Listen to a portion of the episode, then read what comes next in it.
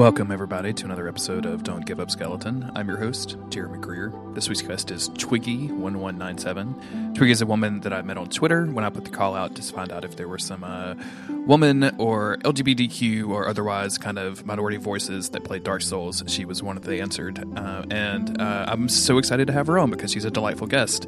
We talk about Dark Souls, we talk about why Dark Souls is a, can be scary, but it's not actually a horror game, and we talk about just about everything in between. So, uh, enjoy this one, everybody. It's a good one.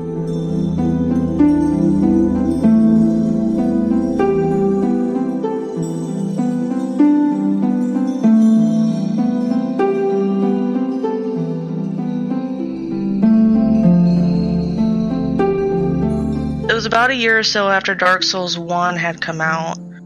Um yeah, I, I bought Dark Souls 1 while I was on it like huge Silent Hill kick. And I played through all the good ones like 2, 3 and 4 like multiple times and I just could not get enough.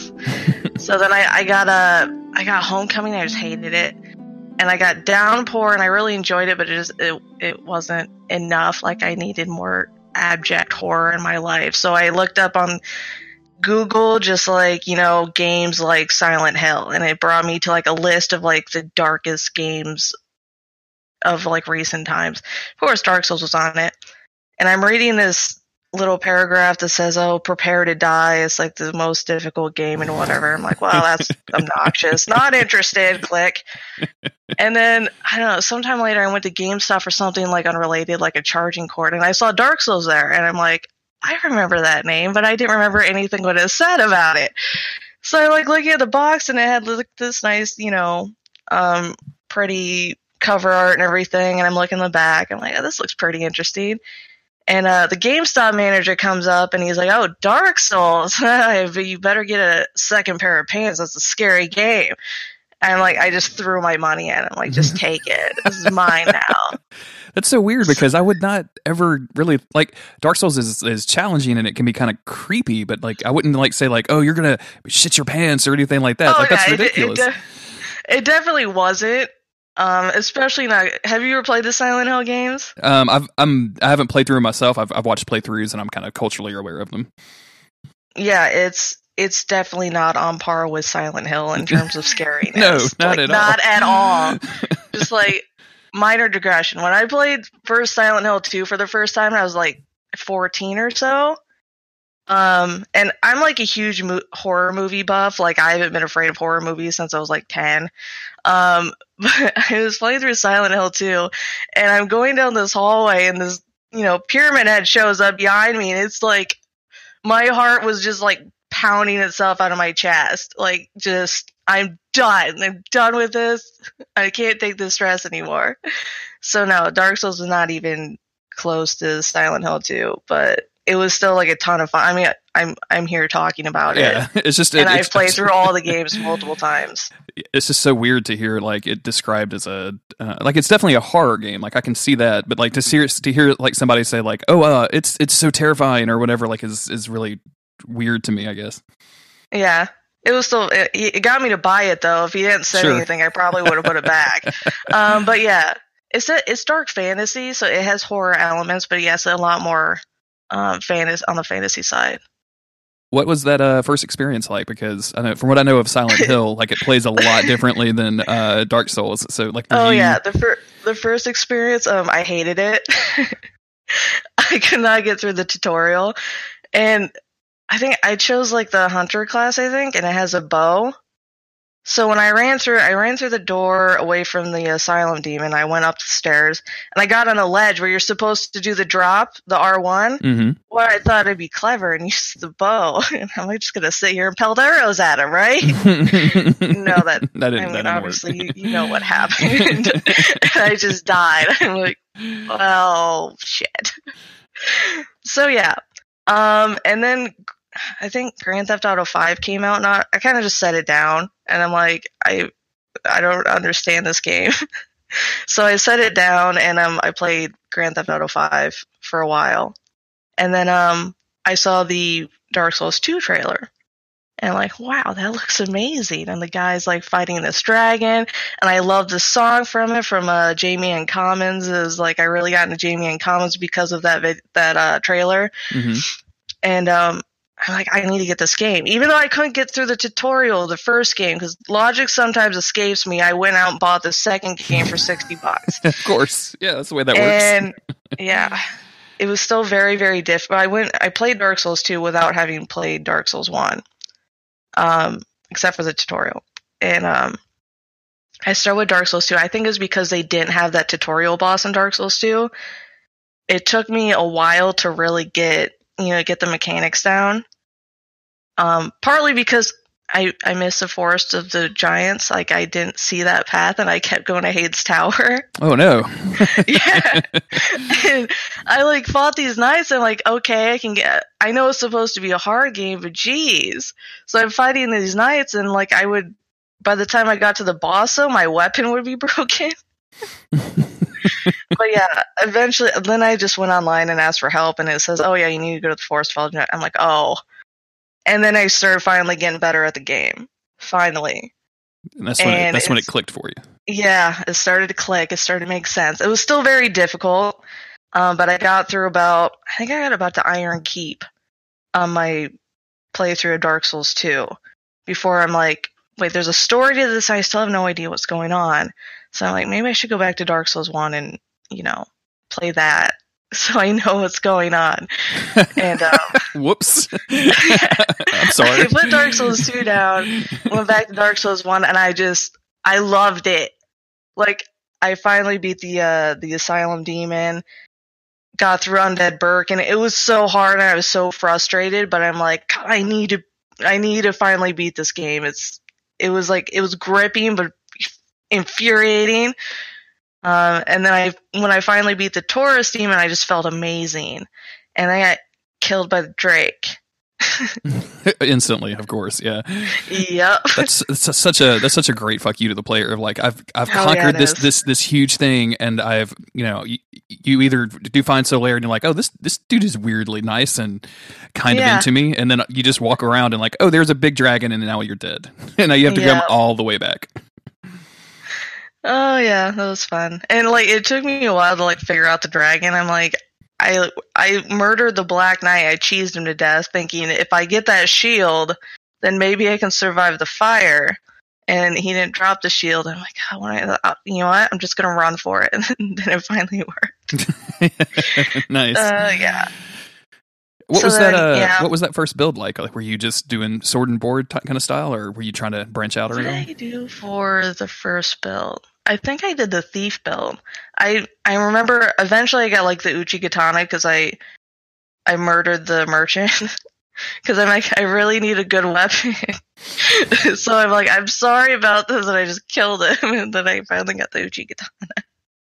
did uh Um, but yeah. did somebody tell you that or did you just like oh that dude has a sword right here I'm Yeah. gonna kill him Yeah, I was I was looking up help. I wouldn't look up help unless I got stuck, which in the first game was like every level.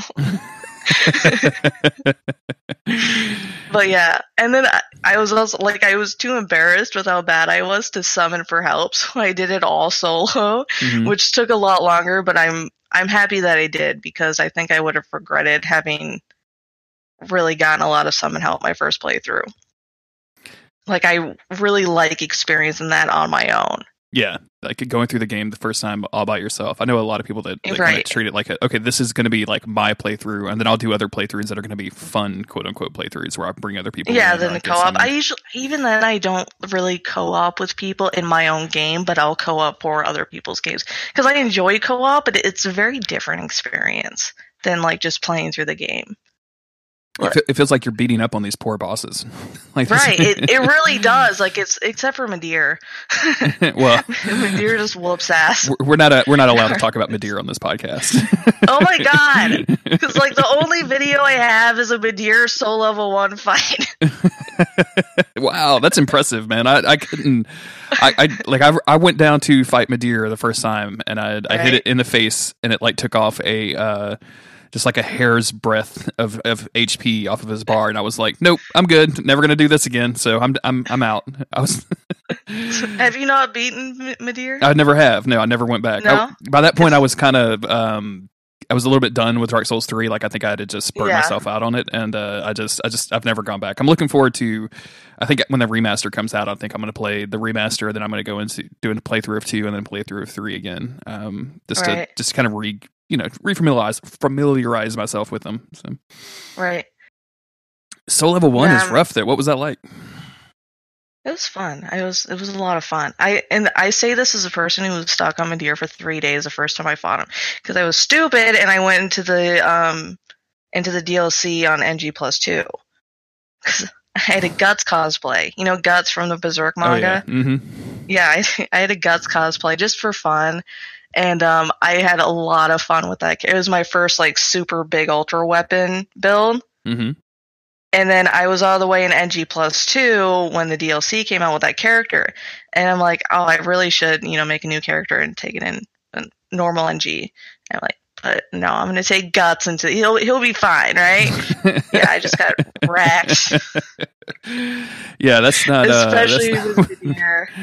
Midir, like all of those boss fights, and especially in the Ringed City, like they're all really, really difficult in New Game Plus and up. I can't, I can't imagine doing that. At, you know, Actually, uh, the demons, the demon prince. Mhm. First time I fought them was super easy. really. I think it's because I had a big ultra weapon and I just beat them with it.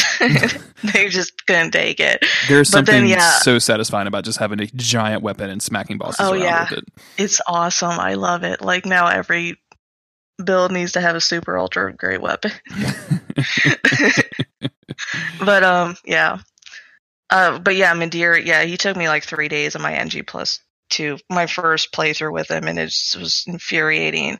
And I was so happy when I killed him, and I, I said the C word, called him the C word, and but yeah, and then soul level one, like I don't know if there just wasn't that pressure to really beat him because it was I knew it was going to be super hard. But then I I don't know I just I like I got it. It's with all those soul level one builds like you really have to understand the bosses and it really teaches you the move set of the bosses and I think that it was different. Yeah, I have a, a friend that's that's been on the podcast that described it as like um a, almost like a dance, like you get into a rhythm game Yeah, kind of kind yeah, of mindset definitely. where you know they're going to do this and then you're going to respond this way and they're going to do another thing and you know Right, that after that they're going to do another thing and it becomes it become it becomes a different game at that point. Like if you have if you can rely on armor and health to kind of you know not cheese your way through, but um to kind of But yeah, just yeah, brute force your way through the boss fights. exactly yeah And yeah, I do that. I don't know. You can do a soul level one with some bosses too. what was the inspiration for doing a solo level one run? Like, did you like at that point where had you done Um, those in previous games before you started? in yeah, I did 3? one in I did one in Dark Souls one with actually like a a guy I was co-oping with like convinced me to do it. He says with he said with co-op it was too easy, which it was. Um, so he wanted to do a low level run so that he could still get the challenge but also play with someone else. I'm like, all right, well, if you're gonna do a low solo, I'm gonna do soul level one. Just, I mean, I might as well because then I get bragging rights, right? Sure, yeah. Um, so yeah, I played it. I played like mine on my own because I wanted to beat the bosses by myself, and then I would co-op with him through it. Okay, cool. Um, yeah, and then I, I I didn't get through the DLC. I, I couldn't beat Artorias at soul level one, but I know I wouldn't beat Manus because I've only beaten Manus once. And even when I recently re- replayed it for this podcast, I still couldn't beat that asshole. Just like I'm done with you, I'm done. I'm actually stuck. Uh, I was doing a soul level one run for a friend of mine who was doing a bunch of like uh, one bro vids, and he wanted to do PvP. So I was like, oh yeah, I can. Right? I'll just jump in, and I've got like a PS3 save file. It's like all. It's one of those save mules that has like all of everything, like ninety nine thousand Oh, yeah, of, of yeah. whatever. So I was like, this will be just real easy. And um, we were thinking about trying to get other people in, so we wanted to get into the DLC so we could do that PvP arena. And uh, I am just totally, completely stuck on Artorias in the worst way possible. like I just Oh can't. Oh yeah, Artorias is tough at soul level, especially because tough.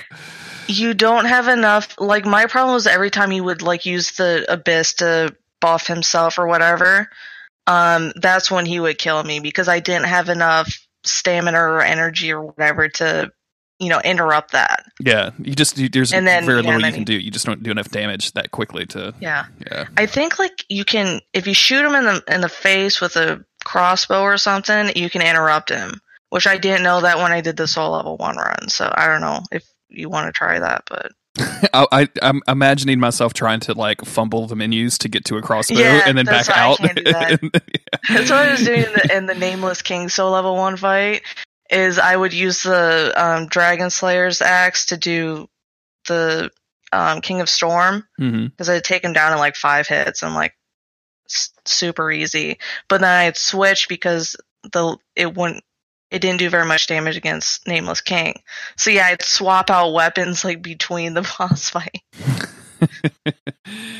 that can be that, that, that's one of those things where like you, dangerous. it can be super dangerous and like you read yeah, a it's a strategy skill in itself. and, uh, in PvP, I would do that too. I try to swap out stuff in the middle of a fight. Oh yeah like trying to do the um all of like the parry switches and stuff that people used to do and like all of those from Dark Souls one PvP videos like just it's it's it's hard enough to land the parry to begin with like much less swapping out stuff to Oh yeah, especially in PvP because you have to worry about lag and Oh, connection yeah, issues. yeah. Did you do a lot of PvP? Oh yeah, ton of it. Not I didn't really get into it about until Dark Souls 3.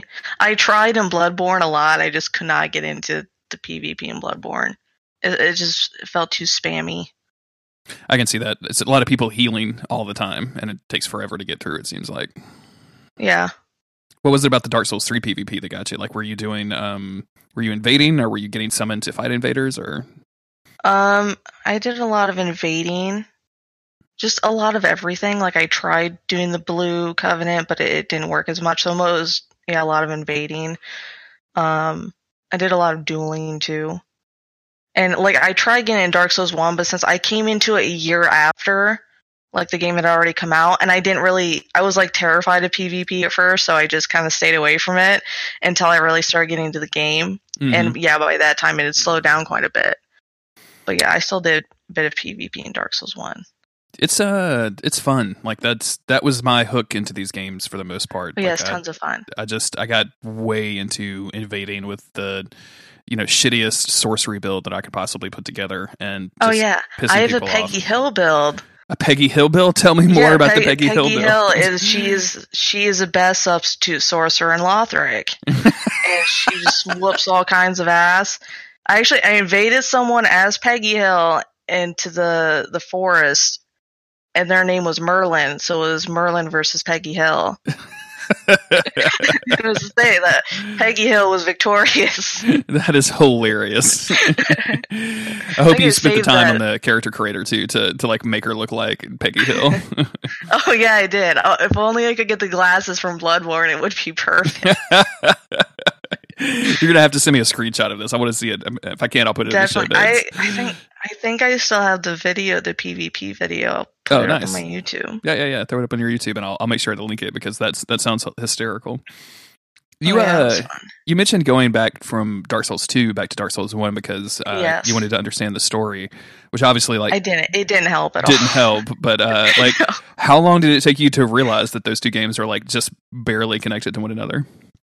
Um, I, when I went back to Dark Souls 2, because I actually I guess so I got so into Dark Souls 1 that I, as soon as the game ended, I went and replayed it, and I replayed it a couple times, and then I co-opted with my friend on it, and then and then I finally went back to Dark Souls 2 because I I was just so into Dark Souls 1, and then um yeah about. I don't. I kind of wasn't paying attention to Dark Souls 2. I- I'm a Dark Souls 2 hater. I'm just gonna come out and say it. Uh oh, you have pissed off the small but but angry and loud people uh, contingent that listen to this fine. podcast of that love Dark Souls They 2. they know. I've gotten so many arguments on GameFAQs with people about Dark Souls 2. I'm so sorry. I'm so sorry. It's fine. I like arguing, so it's cool. But yeah, um yeah, when I got back into Dark Souls 2, I got about to Drangleic Castle and I was just done with that game. And I beat it, but like just barely. I kind of had to like force my way through the rest of it. And then I even went back and I tried to watch people's lore videos so I could understand the story. And yeah, I just couldn't do that either.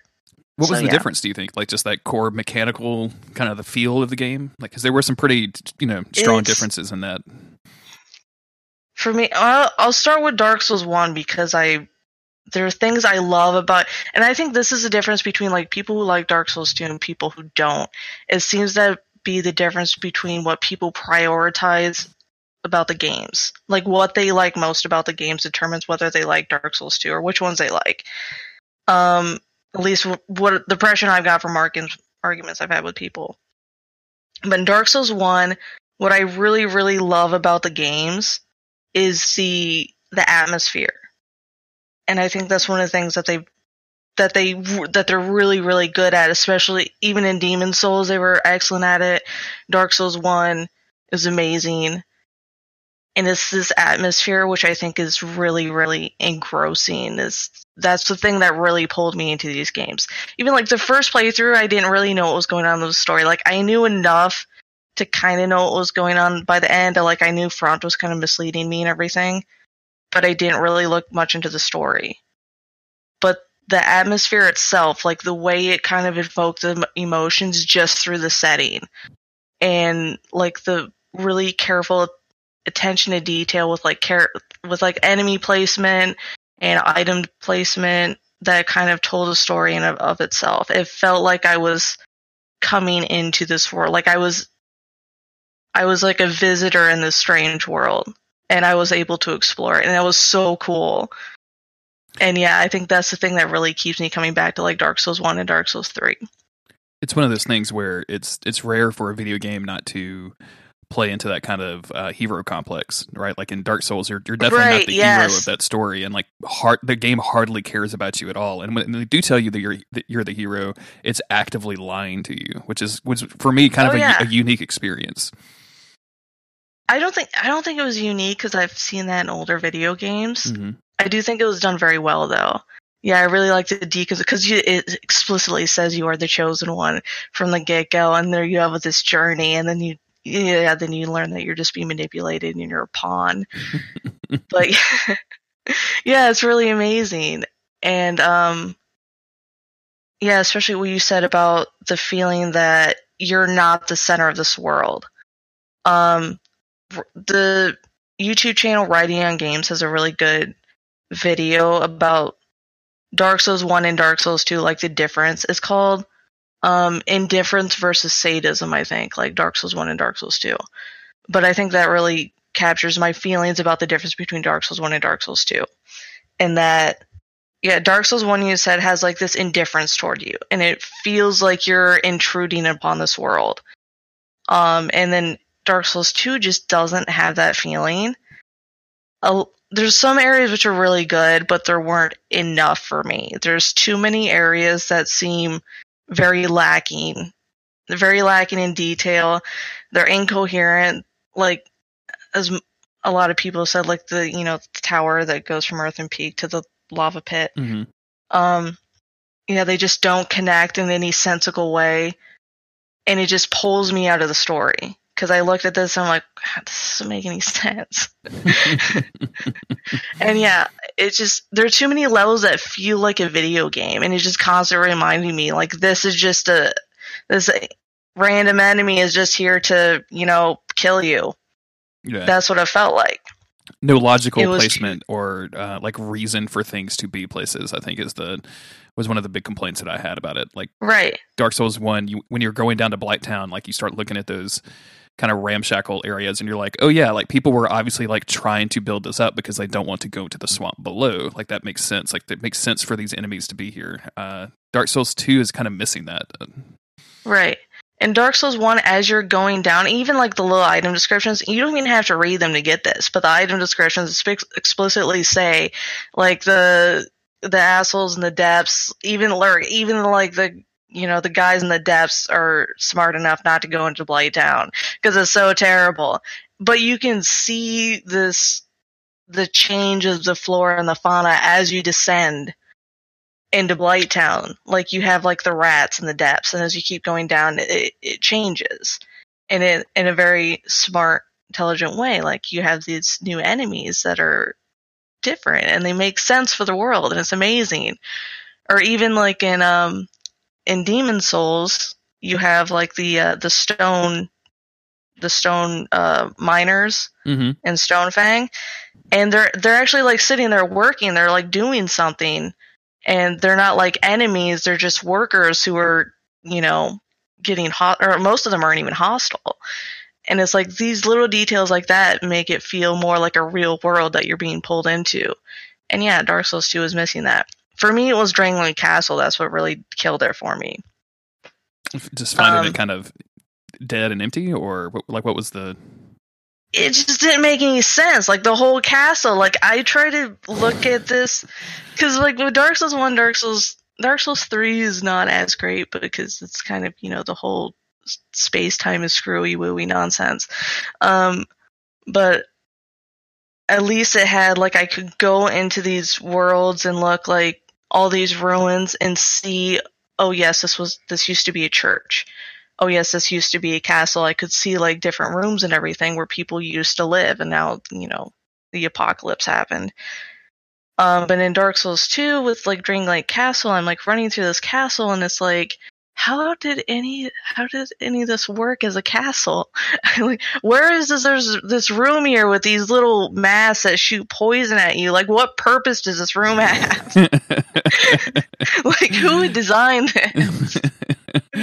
again there's this like poison pit and like you have to open the door the only way you can open the main door is by murdering people Probably not right? not very um, convenient when you have like guest of state over. When you're like, okay, I got to go murder Oh, yeah. an employee to open the door so Yeah. the guest of state can arrive.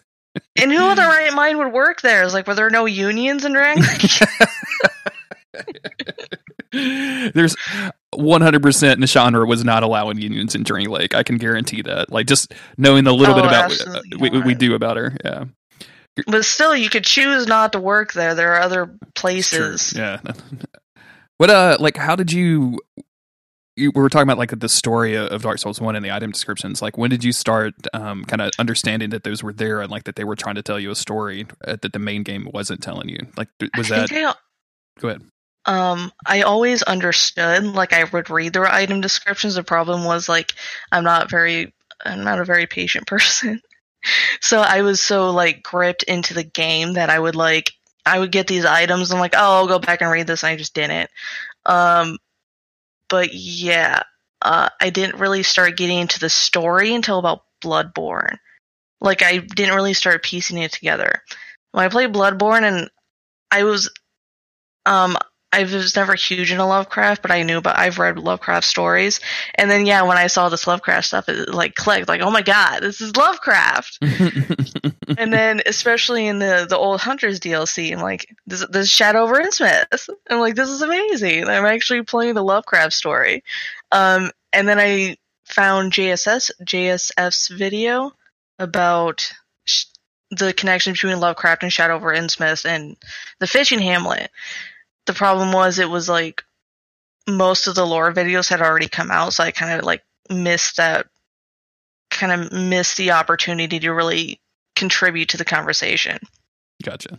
So then um, when Dark Souls 3 was announced, I'm like, okay, I'm going to go back to Dark Souls 1 and I'm going to really try to understand the story so that I'm prepared for when Dark Souls 3 comes out because I know there's going to be all these all this lore stuff. Like I I got into Aegon of Astora's Bloodborne videos, but it, again, it was like he already finished it, so I kind of like missed the missed the chance to actually contribute in the conversation. hmm So I went back to Dark Souls 1 and I, I heard this advice somewhere to like type out all the item descriptions and put them in an organized fashion so you can understand the story. And I actually did that. And don't do that. It's a terrible idea. I was gonna say that seems like a lot of work. it was a lot of work. It doesn't seem like a lot of work at the time because like, oh, there's there's not a lot of story. There's there's a lot of story. It's not a minimalist story at, at all. There's like I got about and I omitted a lot. I omitted a lot of inf- like repetitive information or information that was just like kind of tidbits, you know, not super interesting. But I put all the di- I got a lot of the character dialogue, a lot of the um, item descriptions, put them in a sensible order, and it ended up being like thirty thousand words. Jeez. Yeah, there's a there's Yeah. a lot of items with a lot of item descriptions. Like Yeah, just the is. the labor of typing all of that out had to be pretty extensive. Yeah, it, it was, but I got about like halfway. I'm like, wow, this is a lot more work than I expected it to be. But I'm like, I'm already halfway done. I gotta finish it now, right? But yeah, I got that done, and uh, it actually really helped. Like, I started piecing. I feel like I, under, I understood um Dark Souls one a lot more. Mm-hmm. I should have gone back and did it for three because I really liked looking at the way the item descriptions have changed between the two games. Like comparing the um like yeah. the, the red orb from Dark Souls 1 to the red orb in Dark Souls 3. Yeah, and all the Artorias stuff is mm-hmm. a little in- inconsistent with the Artorias stuff because they kind of they give you the impression that um Artorias like his name was forgotten and they refer to him as the Wolf Knight, but on the Wolf Ring they actually say Artorias like his name is Artorias. So. so some people remembered. Wolf Ring yeah. people remembered, not everybody else yeah. though. What do you um? Yeah do you have like a favorite kind of storyline or NPC like through Artorias? Definitely, Artorias. I love Artorias. what about I him mean, specifically? What about that story specifically? The fact that he's a Guts XP, and I love Guts from Berserk because he's just the manliest man, and I would have all of his babies. I have got to get around to uh like I haven't experienced much Berserk at all. Like I tried watching like the it's, modern uh movies, I think, with that CG, and they were all kind of right, the, not great. The Egg of the King, they're all on Netflix. Yeah, yeah, yeah. I need to go oh, back yeah, to the, them. Yeah, the CG is terrible. It yeah, it took me a while to get over that. I still kind of have it, but yeah, it's it's so shonen. if if you're into shonen, you'll love it. It's but yeah, I had to stop watching it because I hate Griffith so much. it's, it's so weird because I have I have so many friends that are like really into it, so I know like enough about Berserk to know like Griffith sucks and I, and Guts is a badass, but like I don't have not actually watched or read any of the any of this stuff. So it's it's kind of like where you know something about a story that is just from over there, like you haven't actually done it yourself. It's kind of funny. Oh yeah, yeah. Talk to me about yeah. uh, Bloodborne a little bit, uh, since we're kind oh, of Bloodborne. bouncing all over the place. Like the again, like there's this pretty significant mechanics change from one to two, and then from two to Bloodborne, where like all of a sudden you don't have a shield, and they expect you to play more aggressively. Did that fit into your playstyle, or did you oh, ha- take a while to I'm, adjust that? No, I'm a very great. except for you know the press triangle to heal. Just I healed all the time, wasted so many blood vials trying to switch my weapon. but yeah, other than that, yeah, I'm a very aggressive player, so Bloodborne worked perfectly for me. And I, for the most part, I thought it was it was a lot easier for me. I still think it's a very difficult game, but it was a lot easier. Um, but yeah, I love Bloodborne. It's that I would say it's probably my second favorite, just because Dark Souls One is amazing. Yeah, it's hard. It's hard for me to rate these because I go through so many changes on them. Um, but like Bloodborne is the game that I think also because it's so convenient because I have a PS4 and it's always on my PS4. Like that's the one that I go to yeah. go back to the most. Um, yeah, like just, I was actually I I've gone to Bloodborne probably the least. Mm-hmm. Besides Dark Souls 2, I've only actually beaten Dark Souls 2 once. But um, yeah, Bloodborne. Um, I think I've only played through it three times just to get the platinum and I will definitely play through it again because I do really, really, really enjoy the story. I think I enjoy the story probably the most in Bloodborne. But I don't. It just doesn't have as much replayability as Dark Souls One, and Dark Souls Three, probably just because of the PvP. Gotcha. So because of that online component that's in there for you, it doesn't make it subsequent playthroughs as interesting to do. Right. Yeah. Um. But yeah, Blood, Blood, Blood, Bloodborne. Um. I really, I, I like the horror elements in it, but like the the gameplay seemed not to fit as well with the horror elements because it was so fast paced and aggressive that it felt it felt more like an action adventure game, even though it had more horror elements than Dark Souls One, the Dark Souls series. Which I yeah, thought was a bit odd. I've always I've always thought that as well. Like it's it's weird because it's a horror game, but I think most people would identify like a horror game as you know kind of slowly creeping terror or you know jump scares or right um, like silent Silent Hill. Like Silent Hill, yeah, or like depowering the player so that you don't have a lot of agency. Like you can't, you don't, you don't have anything to fight right. with. Um, yeah, and even though it's it's still very difficult, it doesn't feel as difficult because you're such a strong character if that makes any sense Total. Yeah, absolutely. It- like silent like Silent Hill 2 was much much easier than Bloodborne like but it was terrifying. like even though the the enemies were nothing you can just like cut through them like paper but they were like horrifying and it was just I think it's proof that difficulty doesn't make the experience. Like it can definitely change the experience but it doesn't It it's doesn't not the main it. aspect of the game. Yeah. Right. What uh what was your favorite weapon in Bloodborne? Um, the Chikage. No, wait, no, the um Gehrman's weapon, the burial blade. Yeah, the burial blade. The uh I, The I problem was, like, I had to beat the game in order to get it, and to go through NG plus two to use it. I really wish, uh, and I've said this a, a lot, so I'm, I'm sorry, listeners. Like, I'm, I'm this is something that I do a lot, but uh, I, I just really wish, like, if you beat the game, if you if you beat Bloodborne the first time and you start a new playthrough, that you could just choose any weapon that you found in a previous playthrough. Like, that would make it so much more interesting to do fun builds and, Yes. and stuff, as, as Yeah. opposed to like, hey, I want to do a Rakuyo build, so I'm going to play, you know, sixty percent of the game and most of the DLC to get it, and then I guess I'm done. yeah, that's yeah. It's yeah, especially because you cannot get it until NG plus two, so it's just, and then you have to play through NG plus two in order to enjoy it. Yeah. And then you know, yeah. limited upgrade materials and all of that stuff. Like kind of like I wish they would almost get away from the role playing aspect of, of some of these games and just like here's a weapon. like you don't you don't have to worry about any of it. Like you know there, there's other stuff you can do besides like finding super rare rocks or uh, chunks or or what have you. So Oh yeah, especially in Demon Souls. Oh my god, I recently Dude. played Demon Souls like for the first time, and like I had heard about the crystal lizards and how bad they were, but oh my nothing god, I could nothing not. prepares you. No, they're terrible. They're really, really bad. Actively run away from you, disappear from the game entirely if you don't get them, and then like will just suicide off these giant cliffs and trying to lead you to die. Like it's it, they're just bad. Yeah, and I try to play these games as blind as possible, but with yeah Demon Souls, like I had to look up how to get these because they they kept escaping, and then I'm like, I'm if they keep doing this, like I'm not gonna have enough upgrade materials to get my weapons. So yeah, I had to look up help on how to get these uh, crystal lizards.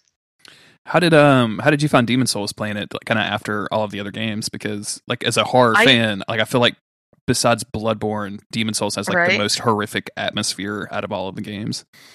Oh yeah, I did. I I really really enjoyed it. Like would definitely play again. Um, yeah, it did, it did have a lot of horror elements, especially Tower of Latria. I really liked. hmm I still think Boletarian Palace is probably my favorite though, just like with the level design. Um, it was yeah, it was a lot of fun. It was I love like the labyrinth labyrinthine designs where I can really go explore around and kind of have fun with it. Wow, that maze in yeah. uh two two must have really clicked with you then, because that's definitely Tutu That's the uh that's Stonefang Tunnel, like where you can either drop Yes, down the yes. thing or you could just explore these mines forever and ever and ever. yeah, the maze.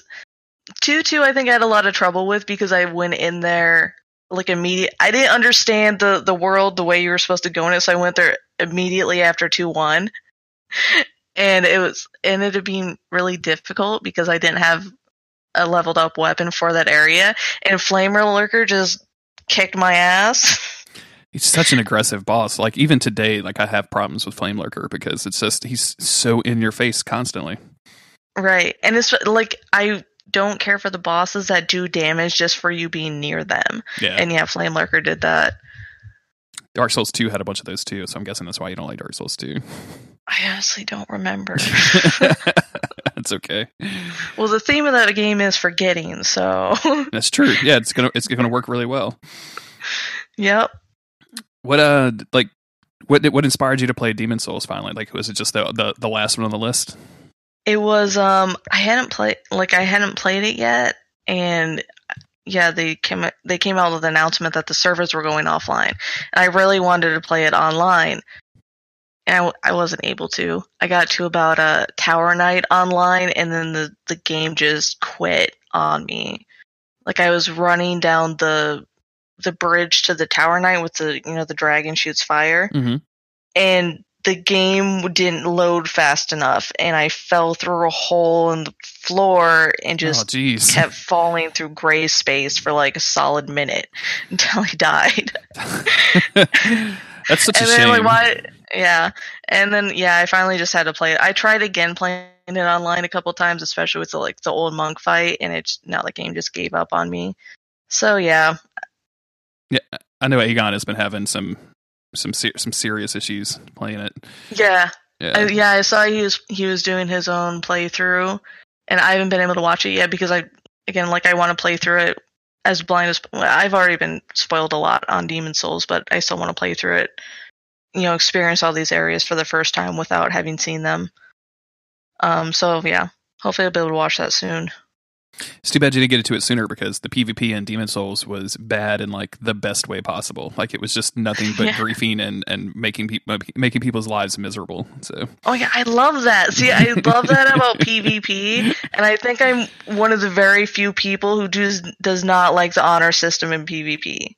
Like the oh, oh, no no I was I yeah I was the biggest asshole in Dark Souls one. Like I there was no like to me like if I invaded you and you bowed like I was just going to hit you during the animation. Like I'm Oh, I'm- yes, I'm, that dude. Yeah like I am a giant asshole in Dark Souls one. Oh, that's awesome that there's more people like me. It's just not honorable. I, I actually get aggravated when people invade me and then bow yeah because I think you- it's just hypocritical. it'd be like if somebody broke into your house and then said hello like hey how you doing Right? I'm here to take your TV. like, no, you came into my world. I'm about to kill you. What are you talking about? Like, there's like there's a system set up for duels. Like there's the Red Sign Soapstone. There's a whole arena. You can go to the Pontiff Sulyvahn's area. There's so many opportunities to duel. Like, but I don't want to duel with people when they invade me because I'm I'm doing my own thing. And you come in and you want to have a duel. Like, no, go somewhere else and duel. Yeah, and I, I just and, don't understand. Um, I ran a hate mail blog for Dark Souls One for a long time, and uh, right? and it was just it was astounding to me that people would get mad at you for healing when like you invade when they invaded you. I'm like, homie, like you you, you broke into my house. like I'm gonna Yeah. I'm going to use every Like, I'm gonna murder opportunity. Yeah, I'm gonna like I'm I'm not going to be polite about you breaking into my house. But it would like people would get so salty about it and like call you bad names and stuff. It was it was really miserable. Yeah, and the thing is, I actually I love being invaded, like not having people come in duel, but actually someone coming in and like invading me. As soon as that sign pops, I'm like, oh my god, somebody here. It's gonna be so much fun. And like you start thinking, it's like, okay, what should I set up an ambush? Okay, and then you start thinking like, okay, I'm this far in the area. I've killed these many enemies, so they can probably conclude that I'm that I'm in this area, right? and it's like this cat and mouse chasing game that's so much fun. And then you know he just kind of runs around a corner and starts waving and bows. I'm like, son of a bitch. it's like, no, I want to hunt you down. I used to have a lot of fun. I would hang out in the catacombs and just spam the dried finger, Right. And uh, just try to try to have people walk across that bridge and then turn it at the last minute. Basically, role playing patches at that point. Um, just Yeah. make and just drop them off and kill them because it was just hilarious. Like it's just hilarious to to troll people that way with like the environment and the the weird stuff that you can do in, in Dark Souls. Like I just Yeah. I love it so much. I went back to Dark Souls one relatively recently um, because it felt like for a while, like everybody on my Twitter right before the remaster was announced was was playing Dark Souls one. So I, I went back to it and you know killed the four kings first, got my red orbs, and like went to Anor Londo and started spamming and like was getting invasions. And this is the Xbox version of Dark Souls one, and hmm like s- still to this day like people just don't have any like they it's like they're terrified of a red invader like i just it was so much fun like t- being able to just like terrify people in that game is something that i'll, I'll never forget and i just cherish it like I, it's just so much it felt like coming home almost Right. Yeah, it is so much fun. Just like with invasions, like there's so much stuff you can do. I think my my most fun invasions have been like just weird scenes. Like I was summoned as a, as a blue phantom into someone else's world, and they they just had this little scene set up with a bunch of phantoms for people to come in and, and watch and to participate in, and it was just so cool. It was just all these random things you can do. Um, but yeah, they had like guys with uh, pickaxes like working, and then they had another guy with a whip who was like whipping them. you've seen that video right Which video? the i think it's a pruitt video like where he put um like that that was a whole like was it, that was a big YouTuber that was doing that. I don't know if they were copying the YouTuber or if it was the actual YouTuber, uh, but I think it was that, that guy that. I, I should look at it because I didn't. Maybe yeah, maybe it was them. I'll see if I, didn't can uh, look at the name. I'll see if I can find it for you and send it to you after the podcast because I, um I'm trying to remember the song that they had. I, th- I want to say it was "You Can Whip It" by Devo, but it could have been something else or like "Working on the wa- Railroad" or something. But it was a whole like Yeah, like it was part of that like funny Dark Souls one videos that everyone was making back then, like in 2011, 2012. It was really great. Yeah. Oh, this this was in Dark Souls three, so yeah, I don't know if it was Oh, okay, like a cool. copycat or Yeah, But yeah, what I've always wanted to do is get go to the uh, the forest in Dark Souls three, um, and get like have a host with like the deacon's gear and a couple phantoms all like all in the white painting guardian and like have the deacon like baptize them and see how many invaders we can convince to lay down their weapons and be baptized and saved. that's awesome. And then immediately killed, or as soon as they get oh yeah, baptized. yeah. sent no, to heaven. no, we'll baptize them and then like give them uh like a, an item or something. That's really and funny. And just send them home. Yeah. Um yeah, I haven't been able to, I can't get anyone in in like my friends circle or my family to like play this game with me, so it's been kind of a bummer. I think that's the reason I got into the Dark Souls community or baby steps getting into the Dark Souls community because I, I don't have anyone to play this game with me. Well, I, I can guarantee you that, uh, like, usually when I release these episodes, like, I'll link somebody's Twitter, and like, uh, it's just a, it's just a bunch of people like, oh, you like Dark Souls too? You're now, you're my best friend now. so I don't think I'll get many of those. you'll, uh, I'm sure you can find someone, and and out out of all listeners or the former guests that can they can play some games with you. I promise. So, oh yeah, that'd be awesome. what do you, uh, what do you want to see from From Software next? Like, we're we're in kind of a weird point where. Uh, they've they've obviously have did that Shadows Die Twice thing, which is a giant question mark. We've got the remaster coming, but like, what is your kind of pie in the sky if you if you could have anything kind of game from from software right now? I would like to see a finished game.